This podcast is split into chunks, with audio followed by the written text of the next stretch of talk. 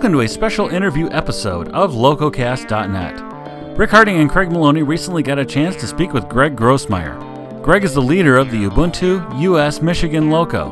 Rick and Craig also talked with Greg about his involvement with the Michigan Loco, as well as Greg's involvement with Open Data and Creative Commons. We also talked with Greg about copyright and about the governance of Ubuntu.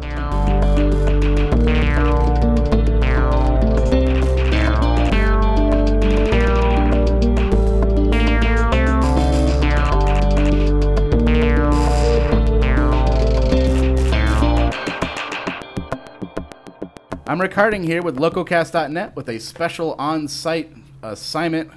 With me is the ever-present Craig Maloney. Craig, how we doing? I'm doing well, thank you. How are you doing? Uh, well, I'm or not in the car anymore. That's good. Yes. And we're going to a Python meeting tonight. That's double good. Yes. And Yes, I wrote. Python code today. That was triple good. And I did too. Awesome. It's like quadra quadraphonic good. And we have with us our fearless loco leader, Leader, leader. the inventor of the Michigan Loco, um, Greg Grossmeyer. And Greg, we want to chat with you on a whole bunch of stuff because you've actually got your hands on some interesting things as far as open source, uh, open information. And we brought up your blog post a while ago. We were talking about the whole Banshee canonical, we won't quite call it debacle. Kerfuffle. Kerfuffle. That's a, there you go. I like that one. Shenanigans. But hey, uh, why don't we start with the beginning, right? I mean, because it's kind of cool because I've been around since you came along when you were like, hey, I'm, I'm coming to Michigan, and have you guys heard of a Loco yet? And we were like, oh, yeah, we, we should definitely thing. do that. yeah, I've heard of that. Yeah, it was really kind of weird because I was still in Minnesota when I decided, hey, I wanted to do this thing with this loco, and like I just started getting into Ubuntu in like a, a real sense. And I was moving to Michigan for grad school in the summer of 2007, and I was still in my apartment in Minnesota, and was like, well, I'm leaving here in a couple months, so I might as well start some of the infrastructure for this loco team over in Michigan because I didn't see anything that had been started yet over there. Um, at the time, I didn't know about like George's kind of failed attempt at something in Detroit for a little while. Um, George being Whip Rush slash Jay Crashero on IRC, um, if anybody knows him, probably. Um, so yeah, I mean, I was over there in, in Minnesota, and we, I mean, I just kind of like set the IRC channel, the mailing list, and all that kind of stuff, and then it really started getting going when I came over here and um, actually could go to a couple meetings, and then George luckily brought in a whole bunch of guys. I knew him as Whip Rush at We the had a yeah, we had a crew looking for Yeah. leadership. It's kind of funny that we had to outsource to Minnesota to get it, but hey, hey, no, it's okay. And I came over anyways. Yeah, But yeah, like all of a sudden, like one day, ten people came into the IRC channel all at once or something. I think you were part of that like influx. Like, was it from the Ars channel or where was that? yeah, that from? the uh, because we had a lot of guys on Ars Technica channel. We had Right. you know we had a, a we have a very popular uh, Michigan user group, Linux user group in the area that we kind of knew a lot of people from. So when the Ubuntu side kind of sprang up, it was like we had a ready-made community of of guys that knew each other. Right. Um, we were all kind of local. We were Detroit-ish kind of thing. We were in a lug, but uh, we weren't Ubuntu loco specific and such. So it was kind of like, oh. Well, yeah, I, I, I fit the bill for that. I'll Right. idle in that channel too. Now it's like the only channel I talk daily in. Yeah, same here. I, I came in later on. Um, I, I wasn't part of the mug or anything like that. I came into the channel itself, and yeah, it was it was like walking into an already heavily made community. I thought, wow, this is great. You know, they they've got an active community, and and come to find out later on that it wasn't so ready made. yeah, I mean, it was kind of interesting because like I was lucky in the fact that there were all like a group of people all ready to go and like looking for something like this. Um, so really just took me like reining them in and saying, "Hey, let's do these things," and convincing them that doing a loco was worthwhile. Um, you know, it's we're not just you know the puppets of Ubuntu. We're actually doing our own thing here in Michigan, and I mean, we started some cool stuff. Yeah, no, I have to say, um, well, I'm not always, uh, we're not always as active as some of the other groups, and we are no, what is it, France with the thousand person Right. release parties or anything? 5,000 sometimes, Five thousand. yeah. Sorry, I don't want to under, you know, under uh, impress there the French people, but I will say that you know, every time they have like the jam, and they're like, how about you do a packaging jam or a bug jam? I'm going, yeah, baby, that's Michigan. Right, right. Yeah, it was great. We were like the so the idea. I don't know when we started that. It must have been like Oh, early man. 2008 Yeah. or something. But um, yeah, like a couple of the people in the loco just started saying, yeah, we should do something like this, and like we we're all interested in packaging, so let's all learn together. and go to Rick's house and, Yeah. and figure out how to do it. Someone's gonna have a little bit more knowledge than other people, but we're gonna do That was like my this thing. jam I, I. I like to Yeah. I like to learn in like groups. I like to have people that know more than me around me and stuff. And I was like, I want to learn packaging. It came out of the whole GNOME Do thing, which was uh, you know a big popular thing at the time. Was like I wanted to package that up and I wanted to figure out how to do it. And I'm like, there are other people that surely must want to know the same thing. And we had like.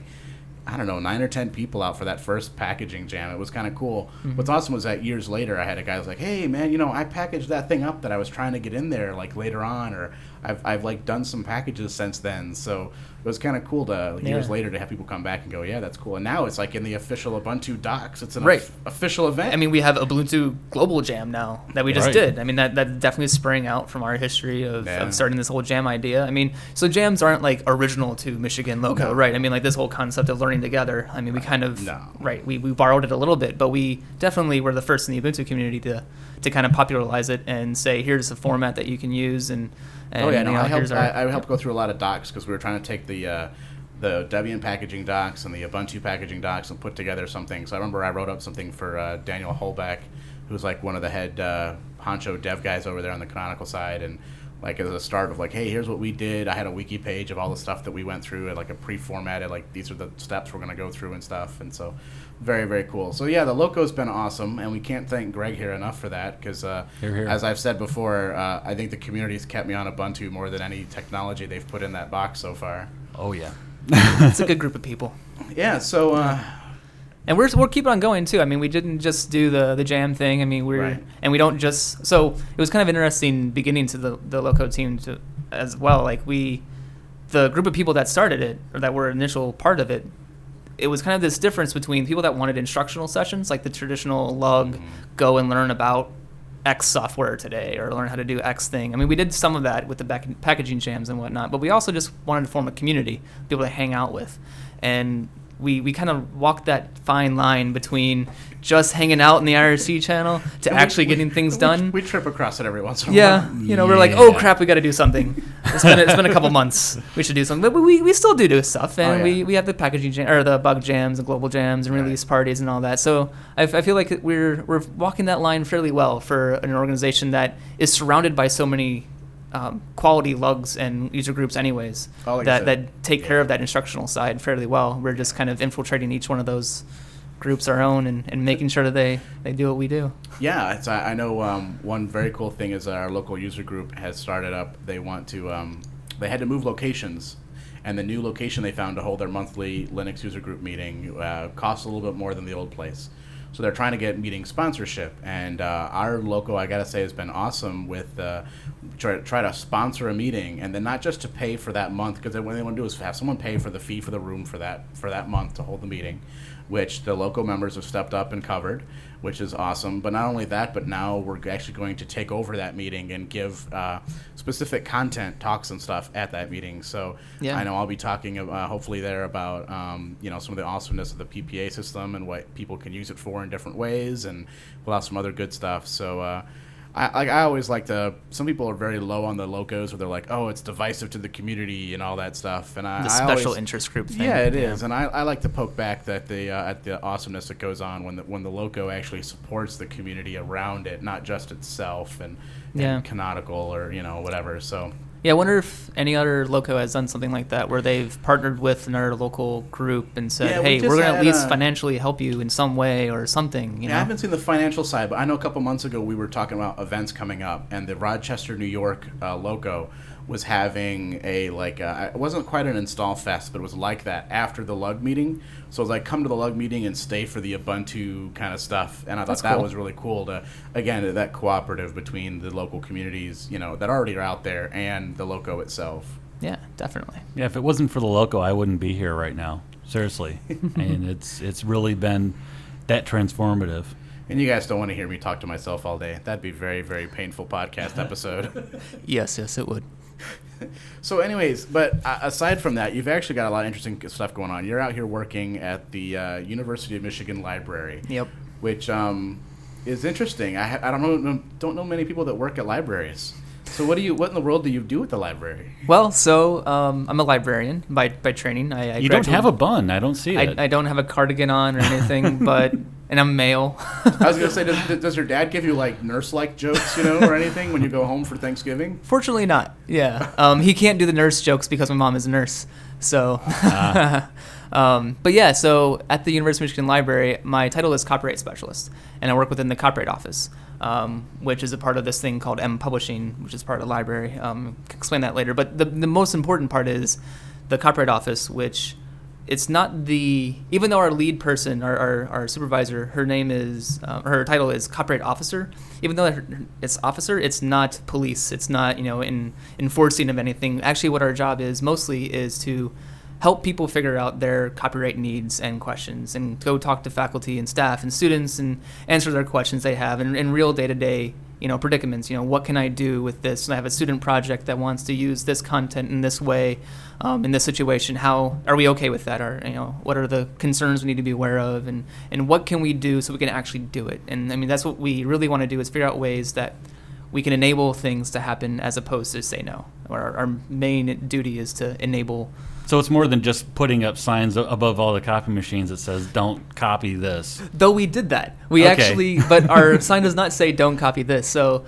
um, legally, we need to put a sign above every copier or near every copier that says, you know, "Don't infringe copyright." Effectively, um, but we decided to branch out and, and, put some context on that. It says like, know your copyrights. Know that the that you have this thing called fair use know that you have these other exemptions that allow you to make copies of certain works in certain circumstances.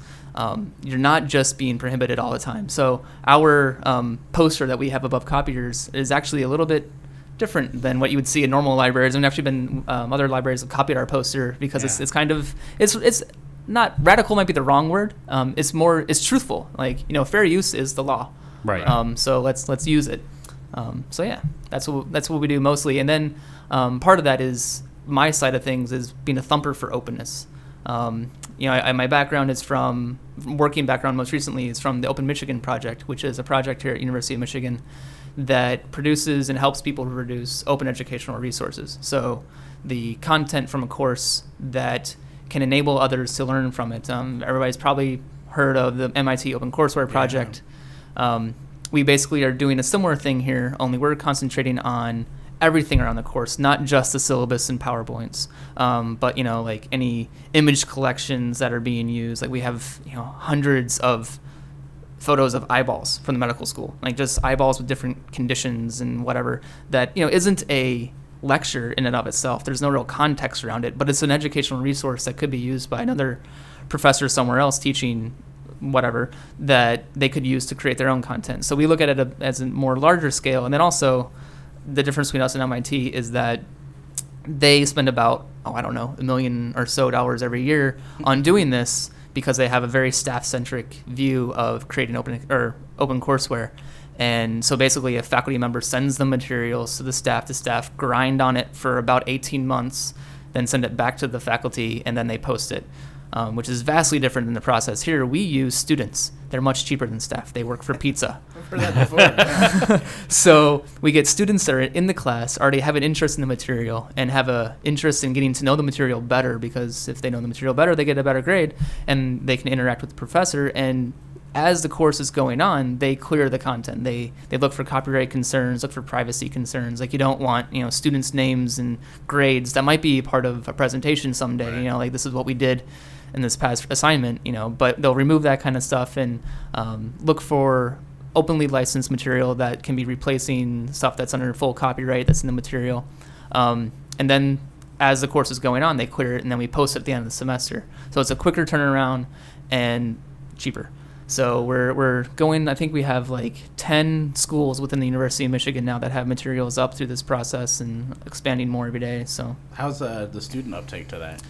It's been hit and miss. Um, and on all honesty, uh, when we first started, we started the School of Information, which has the right, um, what's the right word, uh, ethos about it, right? Like all the, the people involved in the School of Information are kind of all about open access in general. Um, so the students and the faculty are on board from the get go. You didn't have to convince them. You just said, "Here, this opportunity," and they're like, "Yes, let's do it." Other schools, you have to do a little bit more convincing. Um, you know, what are the benefits for them of right. doing this open educational resource thing? Why should I put up my materials online?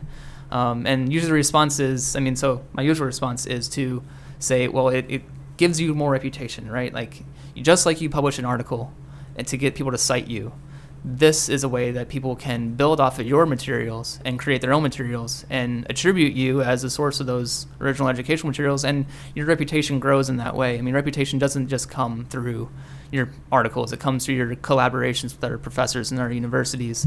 And so this is just another way to do that.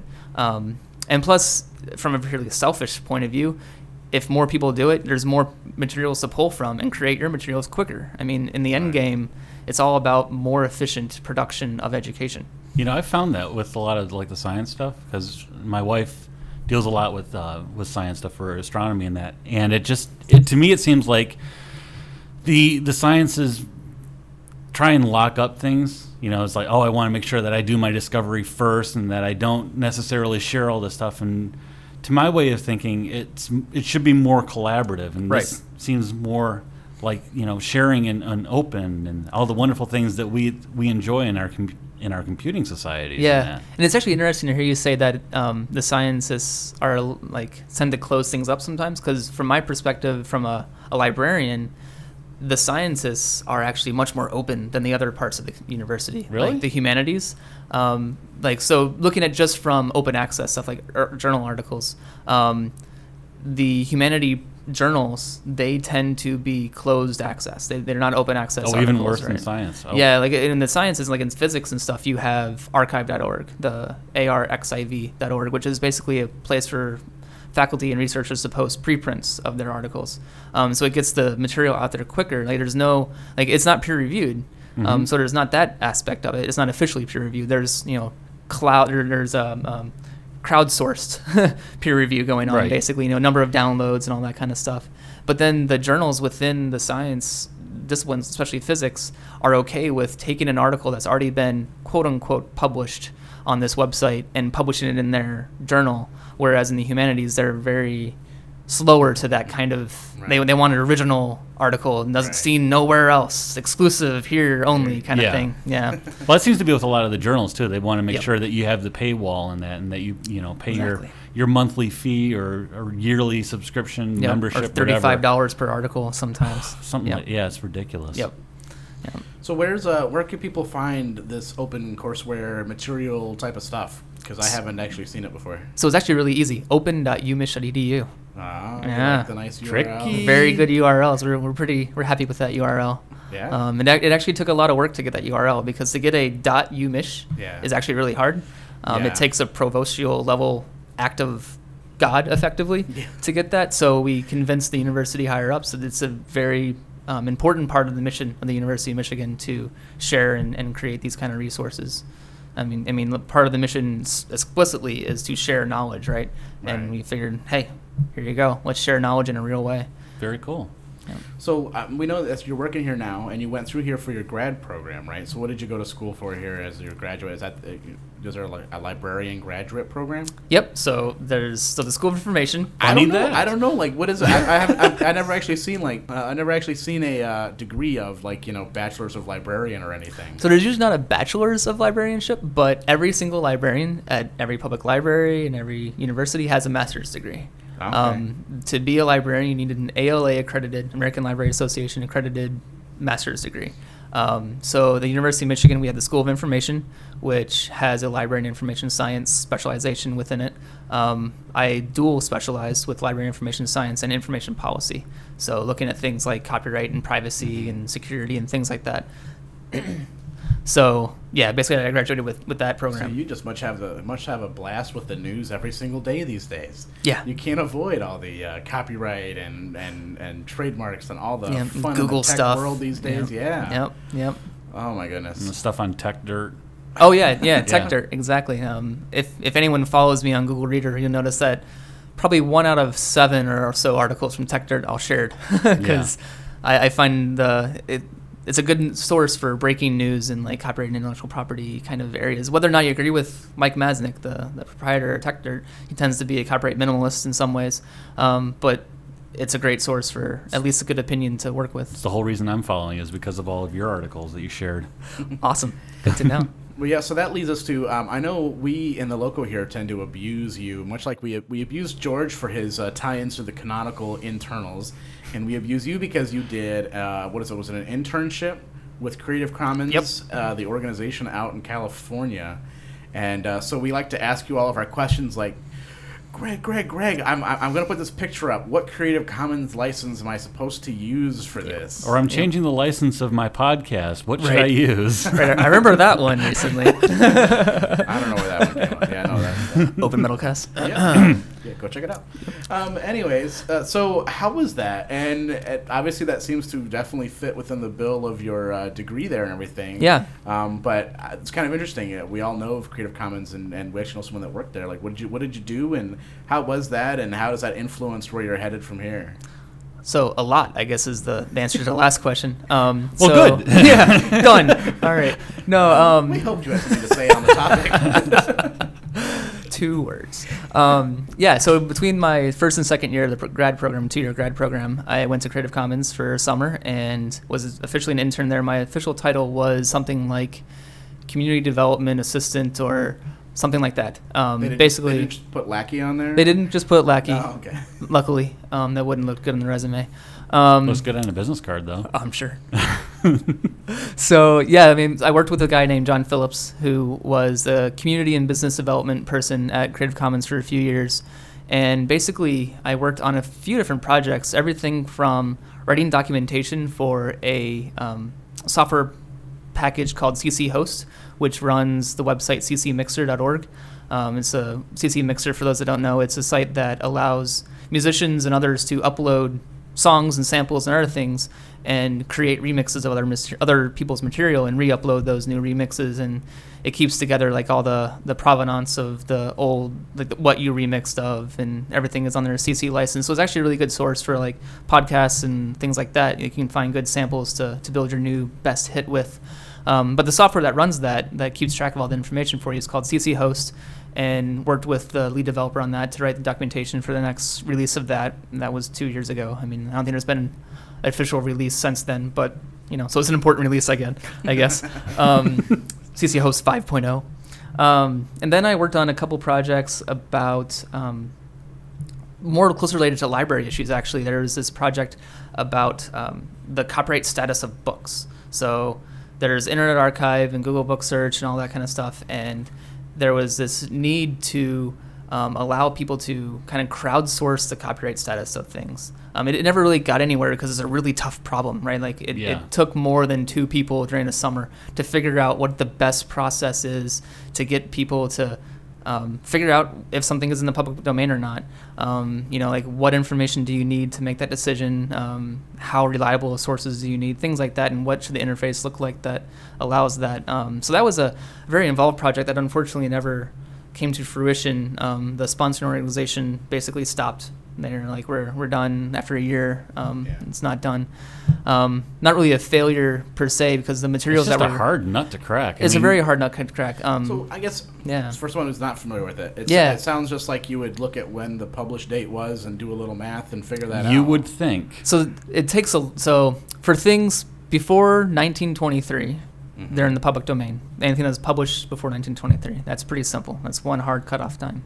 Um, for things after 1973 or 63, I'm sorry, um, pretty much everything by default is in copyright unless it's under an open license or something like that. But between 23 and 63, it's actually crazy as heck. Um, Take a look at the H.P. Lovecraft and Arthur Conan Doyle estates sometime. oh yeah, Yeah, they're insane with the amount of copyright stuff, and oh yeah, yeah. they're still trying to figure out what the status of all that stuff Oh, I'm sure, because yeah, like during the during that period, there's um, a mishmash of law that was basically w- applied to copyright. So for a portion of time, you needed to put the C with a circle and date on it for it to be protected by copyright. For a portion of time, you needed to register actively with the or sorry, the United States Copyright Office to get copyright protection. If you failed to do those things, you didn't get copyright protection. Um, so basically, for that time period, you need to go look at those records, which aren't digital yet. Right. They're, I mean, like some there's some scans available, but OCR sucks. Right. Um, because it was all handwritten for a portion of time, right? I mean, we're Right, talking like right, right. before computers. Whoa, whoa. Yeah. What? Ah. Yeah, there was a period. You're, writing, you're writing a science fiction novel. right. So yeah, I mean, it's it's a really hard problem And to that's just deal in the. United States too. I mean, you're Yeah. not talking about oh, Britain's not laws talking about international law at all here. Yeah. Yeah. Which is another layer of craziness on top of that. So I mean, a really cool example is um, Night of the Living Dead is actually in the public domain Which is awesome. because someone failed to put the C with a circle on it. Uh, Yeah. So it's public domain. That's why there's so many cool remixes of it and all that kind of stuff, and why they made new versions of it to Right. get copyright protection for their new versions, the, the sequels and things like that. huh. Yeah. See, So we can geek out for a while on this, was but we bring you educational information as well. And here I was just thinking you just had to do a simple math subtraction calculation for this kind of stuff. we wanted to. We actually had some. So one of the the products of this project was some Python code that, if you gave it the correct input, would give you a yes or no. But just getting that input was the hard part. Like you can do the flowchart of the things you need to know, and you can turn that flowchart into code. Right. But it's just finding that information is tough. Gotcha. Um, yeah, and then so I guess back to the things I did at Creative Commons. There was another project with basically doing case studies, like talking to high-profile members of the Creative Commons community that are using the licenses and you know being successful in their new business endeavors and and seeing how they did it and what suggestions they have for the community. So interviewed Cory Doctorow about you know his new publishing model and you know like putting everything up online for Right. free under a Creative Commons license and you know doing book tours and signings and and um, podcasts and things like that to drum up support and you know being on a New York Times bestseller list for six weeks when you could download the book for free. Gotcha. Um, so and talking with um, or I didn't talk with but did a case study for Nine Inch Nails. Mm. Didn't get that interview lined up. Damn. So Trent, if you're listening. I didn't remember hearing about that. so yeah, it was cool. I mean, yeah, got a lot of cool contacts with people in the community that are doing cool things. So That's cool. I, I have to say I, I've kind of a personal curiosity question with Creative Commons because I my obviously I'm not as into um, all the things that they do, but um, it's uh, it's kind of interesting because you have like the set of licenses that make sense for a whole lot of conditions, and everyone goes and they go look at the chart and they go which one should I use and they pick that kind of stuff. And I was kind of curious like. I I know I've seen them hiring developers, and that's probably where stuff like this music project and stuff come through.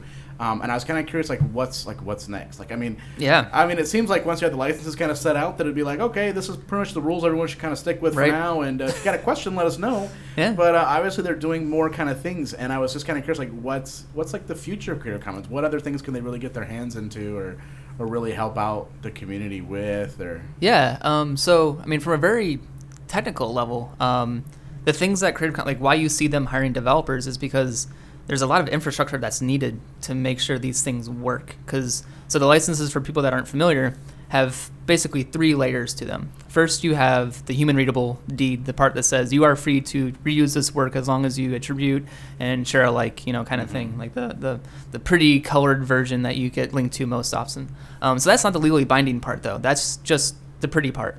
Underneath that, you have the legal code, the five pages of legal text that no one but geeks like me like to read. Um, but that part is actually what gives these things teeth in the court of law. They've actually gone to court and, and and been tried and you know been found to be valid licenses. In the United States, or Um, there was one case that referenced them in the United States. Okay. The, most of the cases that actually talk about them specifically, the cases about them specifically, has been the Netherlands and Israel. that's what I thought. I didn't think there was anything on on the yeah, there was state just side. there was a court case, um, Jacobsen v. Katzer, something like Jacobsen case that um, had to deal with the artistic public license, which is a, you know another Right. public license, um, very similar in, in you know formulation and, and principles. Um, and they the case was about that, but they referenced other public licenses like Creative Commons licenses. So. Um, Right. So, and then you have the, the human readable deed, the legal code, and then below that you have the metadata part, which enables search engines like Google and Yahoo to search the internet and figure out that this object over here is under this license. So there's this standard called RDFA that basically is a addition you can put in with your HTML that you can tag certain objects on your web page as under certain specific licenses. Um, it's not just for Creative Commons; other licenses are supported for it too. Um, but it allows that like machine readable knowledge of things, you know, like semantic web, right? Oh, you know, yeah. the, the browser doesn't just see micro formats right and all that exactly stuff. yeah. so there's a lot of infrastructure there that needs to happen like talking to standards committees and things like that um, to make sure that that happens well and, and we're well represented in the Mhm. process um, but then on a real level you have the cool benefits of that which are like if you are on a site that has that metadata on it, and you click a link to the license, you can the page that opens that that license deed page that has the, the pretty language and all that on it. Um, there'll be this scraper that goes back to the refer, the, the page that you clicked on from, scrapes that page, figures out all the information it can about that page, and then pop up this little nice copy pastable attribution code that you can use to Ah, attribute the work you just came from. So it's like, you know, little niceties like this that are actually kind of hard to do programmatically. You know, like you got to have a scraper that can look at the refer and then parse this HTML and all that kind of stuff. So, and then there, of course, is just the infrastructure of actually hosting the licenses and um, dealing with the different translations of the licenses because we have 50 or so um, ported versions of these licenses. So licenses that actually have been ported, um, meaning modified the legalness of them to local jurisdictions. So there's a U.S. version, a UK version, a Germany version, a Korean version, uh, whatever, and there's like 50 of those, and then each of those jurisdictions need to be translated. so So we're keeping the lawyers busy. That's good. keeping the lawyers busy, paying some. Well, luckily most of them are volunteers that help with that process. Uh, we have a really active international community that helps with that. Right. Um, so right, so that's the big part of why we have developers and hiring in that area. Um, and then so other parts that are future of Creative Commons would be version 4.0. So right now we're at version 3.0. The licenses came out a couple years ago, three years ago or something. Um, and we're about due for the starting of the process to make a version 4.0 where we ask for community input. What are the problems you first? What are the problems you see with the license? What solutions are here now that we weren't there, or what problems were now that weren't there before? What what problems are there with that? Because it seems like Yeah. there wasn't that much difference between 1.0 and 2.0 and 3.0. It just seemed like it, it did a little more clarification. Yeah, uh, yeah. Most of it's clarification um, in some parts. Some parts are still fuzzy, unfortunately. Okay. Um, but one of the major things with 3.0 was working with, um, I guess it'd be with the Free Software Foundation and Debian actually to figure out how we can make these licenses compatible with the Debian Free Software guidelines. Right. Okay. Um, right. So for a while there, they weren't compatible due to like DRM stuff and things like that. And, and some people still think they're not compatible with the DFs, the free software guidelines from Debian. Some people agree, think they are. It's it's kind of like an interpretation difference. Reasonable minds can disagree on this. Um, so most of it is that like trying to address concerns from specific communities that we have a vested interest in. Creative Okay. Commons being you know very much in the open community isn't it very much cares about the free software community as well. Um, so, right, like recently, um, Wikipedia switched from the GNU Free Documentation License to Creative Commons Attribution Share Alike, and that was because of very close conversations between the Free Software Foundation and Creative Commons to create a new version of the GFDL version 1.3 that allowed for a specific window for a specific type of website, a massively editable web page, um, aka Wikipedia, to transition to a Creative Commons license before this date.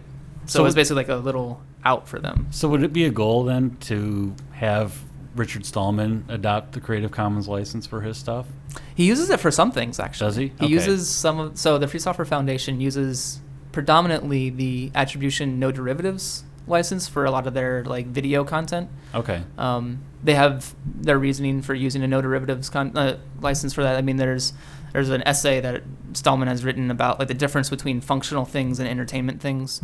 Um, one he believes should be modifiable and, and you know learn from and new modifications to it and derivatives and all that. And the other he feels is is less in need of that. So that's why they use the no derivatives license. Sort of like some the things. exceptions that they make for game content versus the Right. the, source code itself. Okay. Exactly. Well, I feel like exactly. It's an interesting thing. I've actually run into a couple times lately where I have seen source code under a Creative Commons license, and it's kind of weird because I, I have never really thought about it. Every time I say it, I kind of go, "Oh, I I guess you could apply it like that." Yeah. Um, I, so what's what's the deal with that? Like, um, is that something that they're like Creative Commons is like a, a goal of or anything, or is it just people slapping a license on something, or, or Mostly it's ignorance, unfortunately. okay, Um, It- on whose part? the user's part, Okay. the developer's part. Okay. Um, so the the short answer is don't do it. Um, All right, that's good to know. not just because like so the mo- main reason is these were written for things other than source code. That's what I always. That's the impression I got, which Yeah. is why it seems strange to see it on source code. But Yeah, I have uh, lately seen it more. Uh, you know, more often. Yeah. Obviously, I haven't seen it all that often, but uh, um, that's Yeah, I see it on like JavaScript sometimes. Like I'll look at the source code for a web page and I'll click on the JavaScript and it'll be under like a non-commercial Creative Commons license. And many times that has actually prevented me from reusing that JavaScript because of the the problems with the non-commercial clause in, in many contexts. Um, right. Yeah. So the the main so they weren't written for source code for for software because or in the and because of that there's no distinction in the licenses between binary and source right so it just talks about the thing the work Right. and what your interpretation of that work is could differ um, so under the license you could release a binary you, you could legally release release a binary under a creative commons license that allows people to share it and modify the binary Mm-hmm. um, under the certain terms, right? But it doesn't actually require the source code like the GPL or something Right, does. right, right. Um, so that it just wasn't a problem they were trying to solve when they were writing the, the licenses because they saw it was a solved problem. You know, That's- there's already yeah, hundreds that- of licenses that's not out good, there, 'cause right? I'm like, yeah, because you didn't have whatever. The first time I saw it, I was like, you didn't have enough options out Right. there to. Exactly. Like, well, it makes more sense for the stuff like the content itself. That you know, like if you have a game program, you have the images and the OGG files or Mm-hmm. MP3 files. Those could be Creative Commons license and leave the source code under, you know, GPL or Yep. whatever you want to Yep. release it under. All right, Well, that's that's cool. It's interesting. I, I, I was I had not looked into like what the actual like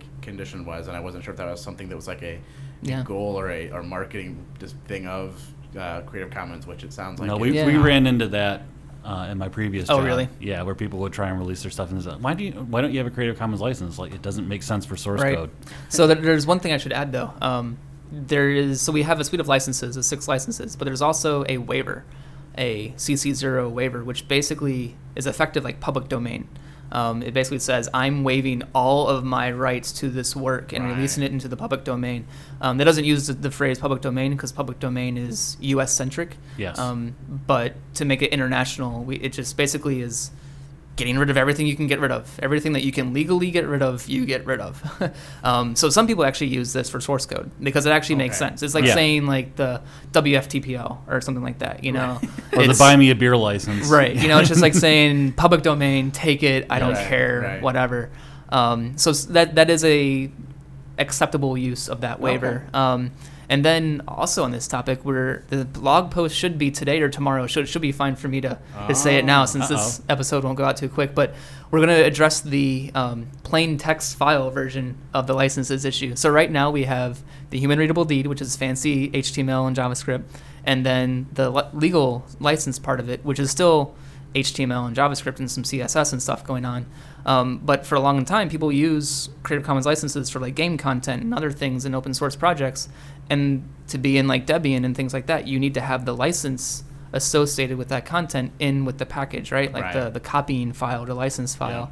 Um, so we're gonna we made plain text versions of these of the licenses, all six licenses Oh, that's cool. um, available that are like you know at the where you would expect them to be in the URL. You just add a .txt at the end of the URL, and there you are. Gotcha. Um, so we'll be announcing that with some instructions on how to use it um, for free software developers. Well, and things stuff like that. Jamendo too, where you get the, the zip file and it just says what the license is, but it doesn't actually give you a right, copy of the license. right. to Sometimes they it. just give you a URL or something like that. But it's really nice to have the actual license code in there for, Yeah. for legal reasons. Yeah. Awesome. So, um, so let's keep going with this whole open and what you uh, license and stuff too. I know you've been really uh, interested in and done some stuff with open data. And I, at first, I wasn't really, you know, I, I wasn't all that into it. But I've seen a lot of things where, like, even like the locos and things get involved with open data projects at government, re- you know, like governmentally sponsored. Let's have an open data day for, you know, the you know state of New York's you know process where they give you access to all the state data and you figure out what you can do with it as like a hacker developer kind of thing. So Right. that that was like, ooh, wait, that actually gets interesting now. Access to large swaths of data to do some software development around and all that. Right. So, as someone who's a little bit new to that kind of thing, like, so what's up with that? And are you involved in any of that? Is there any of that going around over here that I sh- we should know about? I, I know that there was a um, announcement about some kind of little hackfesty thing coming along. Or, Yep, yep. We we did one. oh, shoot, it must have been a couple months ago now. Um, on Open Data Day Hackathon, which was like a international, you know, day of open data hacking, like going out and finding that data from your own local governments and doing something with it. Um, so we got a group together at the Ann Arbor District Library and settled on the data of the the credit card receipts effectively from the, the city. Um, they have to use like they use a credit card, and for every purchase over, I think it was like three hundred dollars or something, there's an Excel spreadsheet that you can download of every single purchase and not who made it, but where it was and the date and the amount, right? Um, unfortunately, the where it was is like the what you see when you go to like your your credit card receipt, where it has that like sometimes crappily named yeah. like merchant uh, vendor merchant number and ID and all that stuff. So sometimes it's not really easy to figure out who it is. Um, but we decided to get that data, uh, clean it up some, know, a lot of data munging there, and then make an interface so people could comment on and and like flag certain purchases as maybe questionable or should be reviewed, things like that. So basically, making the the purchasing history of the city more transparent and, Right. and commentable upon. You know, like why are they always going to Zingerman's Deli as opposed to the other deli in town? You know, like questions like that you can try to answer. Doesn't I mean, that get a little nosy though? a little bit, yes. Okay. Um, we basically had people there at the hackathon that were of that personality, right? They wanted Yeah. to see total transparency of the government, and that's cool. I mean, like, Yeah, uh, it's a You know? it's I, let's be honest it's not like you know they're all that open as it is right now so Right. i mean you know Yeah. but uh no that's so that's kind of interesting is there like a um organization or anything then around that's kind of like pushing like you know how do you get some of that data transparent i know there was a whole hubbub back when the uh the smartphones were coming out around like uh who owned the data for like the subway maps and the subway Yeah. Yep. schedules and all that kind of stuff? Or stuff the uh, the Ann Arbor parking meters. yes, Ah, yeah, remember that's that right. one? Remember that one? Yeah. So You remember that? I- I- is there, Yeah. you know, what's uh, how, how do people, you know, what, what kind of process is there to kind of get involved and to get some data out there that sh- that should be public, maybe that isn't? Well, I mean, your your ultimate last answer is always a FOIA request. Um, for people that don't know, it's a Freedom of Information Act request. You know, saying you're a government you know, entity, you need to be able to you need to give me this information unless there's certain security or whatever right, privacy concerns. Like you're not you can't FOIA social security numbers, right? You can FOIA other things though. Well, yeah, it's, it's not like the Right. terrorists are, are running around looking for open parking meters Right. to, uh, to Right, collect. exactly. Yeah. So people that don't know, there was this this um, situation in Ann Arbor where a group of guys just were reading the data off of a website from the number of spaces available in the parking garages in town. The the city owned but privately operated parking garages, um, and they basically made a service where you could call in or text in and, and figure out which ramp had space. Um, and the city kind of shut them down. They they started blocking the IP address that was pulling the information, so they started doing some IP address spoofing, and then Oh, they yeah, the came battle- back. oh, it begins. was the techie battle, right? And the geeks getting back and forth, and like the the prototypical scenario on the movies, like people like with their NOCs going crazy, hacking each other and whatever. No, it's it was Gibson mostly lit up. right. The Gibson, right? That's it. yeah, but I mean, it ended okay. Like they got along, but the project's kind of defunct for the most part. Yeah. yeah, Well, that's a bummer. yeah. It is- it is really interesting, though. I, I think there's a lot of potential for that kind of stuff going forward because it's it's very open source friendly. I like the idea of we don't have the resources or the budget to put together a cool service like a where should I go to find a parking spot. However, if we just put the data that we already have, just stick it out, then Yep. suddenly other people can provide the service Yep. and the community benefits and, and all that. So it's it's one of those things where it's uh, it- it's it's a nice little open sourcey Right. niche of uh, I, I the open data stuff is very, definitely more interesting. I definitely want to try to hang out at one of these uh, hackfests here in the future and come out. I think it'd be a, a lot of fun to do. Yeah, there's a good organization if you want more information, the Open Knowledge Foundation, OKFN. They're they're based in England, but so they have a you know most of the projects they do are focused around Well, that's what I remember seeing. That there was a data. big English or, or something out there uh, kind of situation where they had like all of their um, representatives or something like all of their like what money they spent. Right, on where does my money there. go? Yeah, Yep. and I and I uh, evidently you can get a lot of info out App- there, and they app. were. Um, you know, mechanical turking kind of thing. The uh, go through all the data and find and Yep. flag, like you say, the the things Suspicious that should be flagged. Zingerman's Yeah. Deli Right. every single day. right. Why doesn't he bring his lunch? And it's, it's over $10 $300 it's over sandwiches? Over three hundred dollars. Yeah. you know, every day. Yeah, that's a lot of that's a lot of Zingerman. Not too much actually. so that's kind of cool, and I definitely want to encourage everyone to get involved with that. I think that's an awesome project. And so now let's kind of get to back where we started with this whole the blog post about the whole canonical um, banshee situation. And uh, we don't want to beat the dead horse because it's dead now. But we've moved on. Definitely dead. We're, we're adults now and all that. But I did that. We, we scheduled this interview because I really loved your post and the idea of. Um, uh, you don't often hear the term governance. You know, it's not something that I read every day on blog posts. It isn't really, dis- it's like it's discussed a whole lot. But this was a situation that brought out just how vital and important that idea of of knowing the governance of a project it can really be and really important. And I don't know if you could kind of do a little quick summary kind of thing of your blog post and what you were what was going on there. Yeah, so I mean, I guess I don't need to really recap the kerfuffle too much, other than there was a kerfuffle between the Banshee community and the canonical um, people. Corporation? Corporation, yeah. Yeah. I don't know what to call them. Um, canonical, between canonical. Yeah. um, so, right, like governance in Ubuntu is, is fairly transparent for the most part. Um, it was set up to be pretty well run. Um, Benjamin Mako Hill was one of the first people that kind of implemented the governance structure with the community council and the tech board and all those Yeah, things. so we talk about governance. We're talking about basically the people that make decisions. Like, Yep. how do decisions get made, and how far up the tree do they get made? And if a decision isn't agreed with by other parties, what you know, what are The your arbitrators, your- yeah. Where can you take things from there to get that resolved? Yep. And, and all that. So governance is kind of a big idea. A lot of different parts to it um, to kind of set up like Yeah. how things are going to work as a set of rules for this. Yeah. So yeah, we've got we got the community council.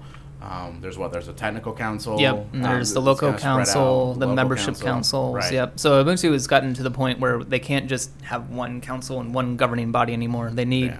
like, I'm on the uh, uh, membership board for the Americas. That our sole purpose in life is to approve or not approve people applying for Ubuntu membership. So people that are trying to show they have sustained and um, substantial contributions to Reminds Ubuntu. me, I, I, gotta, I owe you a beer too. We're gonna talk about that anyway. Yeah. yep. so yeah, I mean, so that used to be all done by the community council, but then the meetings were dragging on to like four hours long because 'cause they just do grew. all the local Right. approvals Yep. and all that kind of any kind of issues between the locos Yep. or people that come up they had to handle and yeah. Yep. it was, So Ubuntu is a pretty large community in that respect, but the community council now focuses on the the major issues, like the if there's any major issue going on between, like the the biggest ones would be like the Ubuntu one naming yeah, issue. I mean, nice one, people took issue with the fact that it was called Ubuntu One, not Canonical One, um, because it was a for-profit commercial service with yeah. right. closed code being on the server side, right? Mhm. So there was a huge discussion there. And it went to the community council, and the community council is an interesting body because um, Mark Shuttleworth is on the community council, will forever be on the community council. Um, and at the end of the day, he is, you know, lives by his IRC handle, sabdfl, self-appointed benevolent dictator for life. Like, Right. if he doesn't like the decision the community council made for whatever reason, um, he can reverse it if need be. Um, so basically, that's how some of those decisions are made. Like the Ubuntu one decision was, you know, we he let people voice their concerns and and l- listen to his reasoning for why he felt it should be this way and why it wasn't a problem. Um, and at the end of the day, he just did it right. Um, no Yeah, issue either way. a- right? they- Yeah, you know, yeah. With the bench issue, they had a council meeting that he was in, and there's a log of that. And that what's what's nice, it's interesting because, um, like you say, it was set up very very open, and so. When there's no issues, it all looks like it's just all community. All peachy. It Yeah. is. It's, it's an all peachy community thing. We all sit down together and we make decisions and all that kind of thing for what the best for the community and all that. But every once in a while, something comes There's- up yep. and uh, it kind of moves up the chain, and you think, well, all right, let's get the community council together. And what comes out of the community council is the uh, the, the layer above the community council has spoken. It's sort of like That's- yeah. Britain realizing that they have a monarchy still.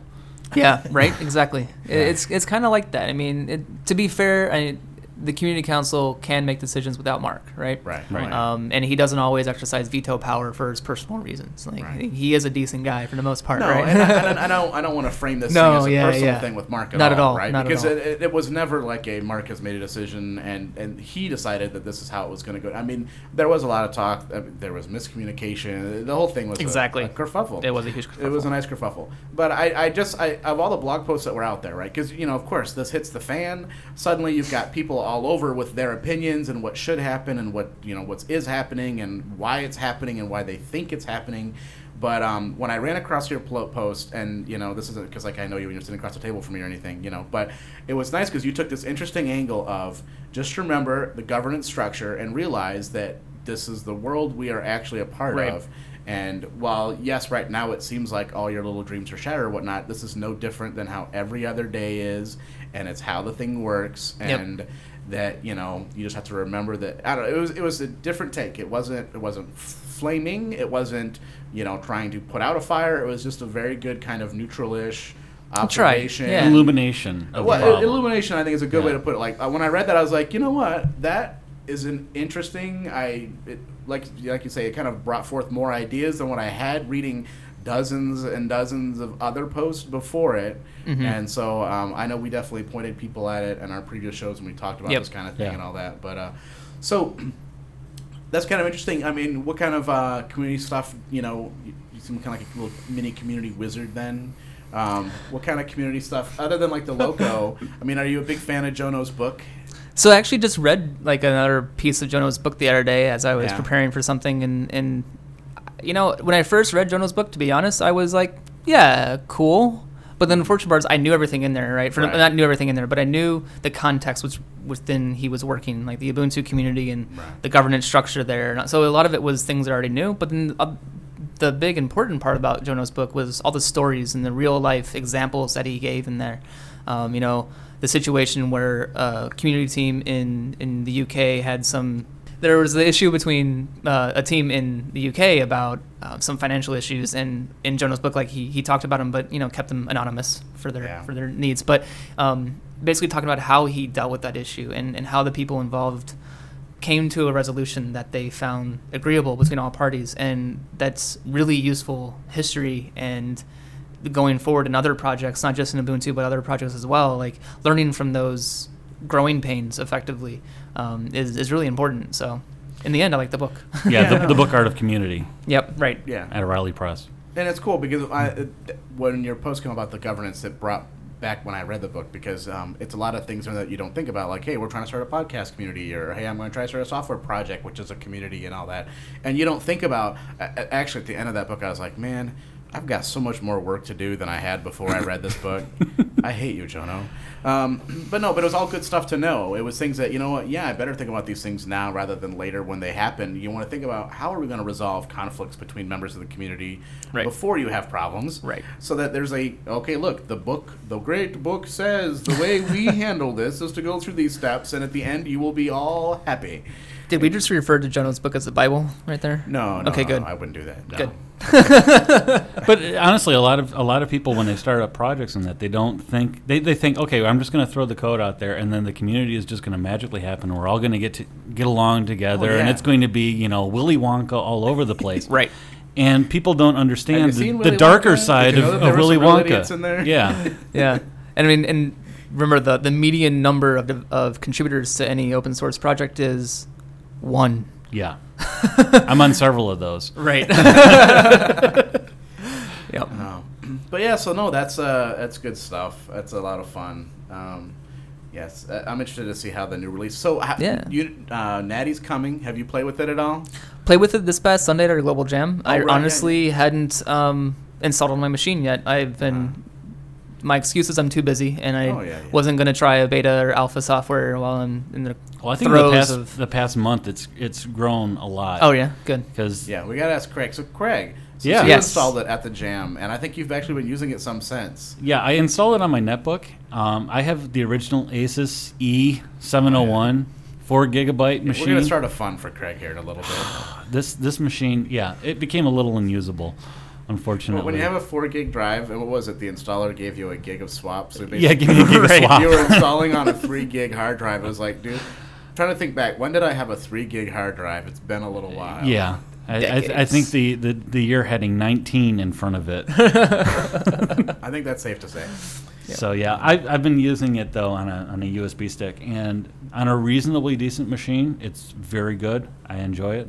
Um, Anything Have you're you- looking forward to, Greg? Uh, from the new release, uh, other than uh, uh, Unity, I mean, it's just going to be a crazy new realm to be productive in. I'm going to see how it works because from what I was testing on Sunday, it, it seems like it will be fairly conducive to like getting things done. Like, Yeah. I mean, everybody Yeah. was worried about like, I mean, some people were worried more about like who they are marketing it for and whether it's actually going to be helpful for people. Um, Right.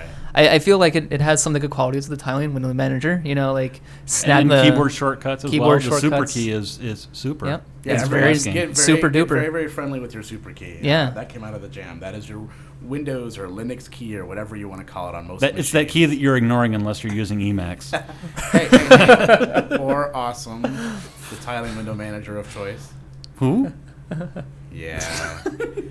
you got to ride home with me, buddy. You better I know. No, so that's cool. So uh, other than that, not a whole lot on Unity. Yet, you know, kind of just been following it from a distance, kind of thing. Yeah, mostly. you know, I tell you what, it is kind of funny because I remember when I first got involved with the community, you started tracking like all the stuff and every bullet point. Oh, it's gonna be so nice. Oh, it's gonna. And then after like the last couple, I don't know, the last year or two has been like. Eh, let me know when it's out, and I'll go. Right. I'll go see Yeah. if there's anything that I need. I mean, I'm still running uh, LTS on my laptop here, and I, I I'm on don't- LTS at home. I don't have Oh, Ma- really? I don't have Maverick Yeah. installed here, you know, and stuff. And it's kind of like, well, there wasn't really anything in Maverick that I needed. Yeah, see, I was I. This is my first release that I haven't installed the alpha and just like blindly upgraded, like in place, right? Like not not even doing a different partition, just going You going are with the a rebellious man. Uh, It was and- during and we school. School wasn't that important, you know. should- those papers, Right. all that. Yeah. is- yeah, they disappear. Who cares? Bug right? reports are more Yeah, you important. just you just tell your professor alpha, and they right. Yeah. no, but uh, we should let everyone know that the beta did drop back at the uh, Bug Jam weekend, so it, it's out there. And if you're It dropped adventurous, twice, actually. well, yeah, it, it actually had some updates right away, but um, it's very fast moving still. But if you are adventurous, the beta time's a time where some people can get. We always tell people like, if you're not a developer, don't jump on the alpha train. You're just Right. you're asking to be that guy in the Ubuntu forums on page 10 of like my X is broke too. How do I get my login back up? You know, so but the beta is you know, if you you know some stuff, it's uh, it's a good time to start helping to test, help get some bugs Yeah. reported, help you know confirm some bugs that are out there. There's some good work to be done in the beta cycle. Yeah, make sure And, your uh, stuff works. Yeah, definitely. You know, the stuff that you use because obviously not everyone uses the same set of apps or hardware or keyboard shortcuts or whatever. and, you know, and test Banshee to make sure that it's good for people like me. Thank you. Someone's not bitter at all. Is he? awesome. So uh, we'll let uh, let Greg go and get out of here because it's the end of the workday, and we want him to get home and uh, and have uh, fun with the uh, the kids and all. I don't have any kids. oh right. Uh, go go rent some. I've, I got one for you. no, but uh, so thanks so much for sitting down with us. I think there's a lot of interesting stuff going on, and uh, outside of Cano- Canonical Ubuntu and uh, the whole world like here, there's actually a whole other. It's almost like a little different side of open sourcey kind of things when you get into the ideas of the licenses and open data and Creative Commons and all that. And so lots of stuff to get interested in and to f- track and follow and be a part of. Yeah, thanks for having me. It was Thank fun. you. We want to thank Greg Grossmeier for taking the time to talk with us here at localcast.net and remind you to check out the show notes where we'll have a few links to the stuff that we discussed in the show. Thanks for listening.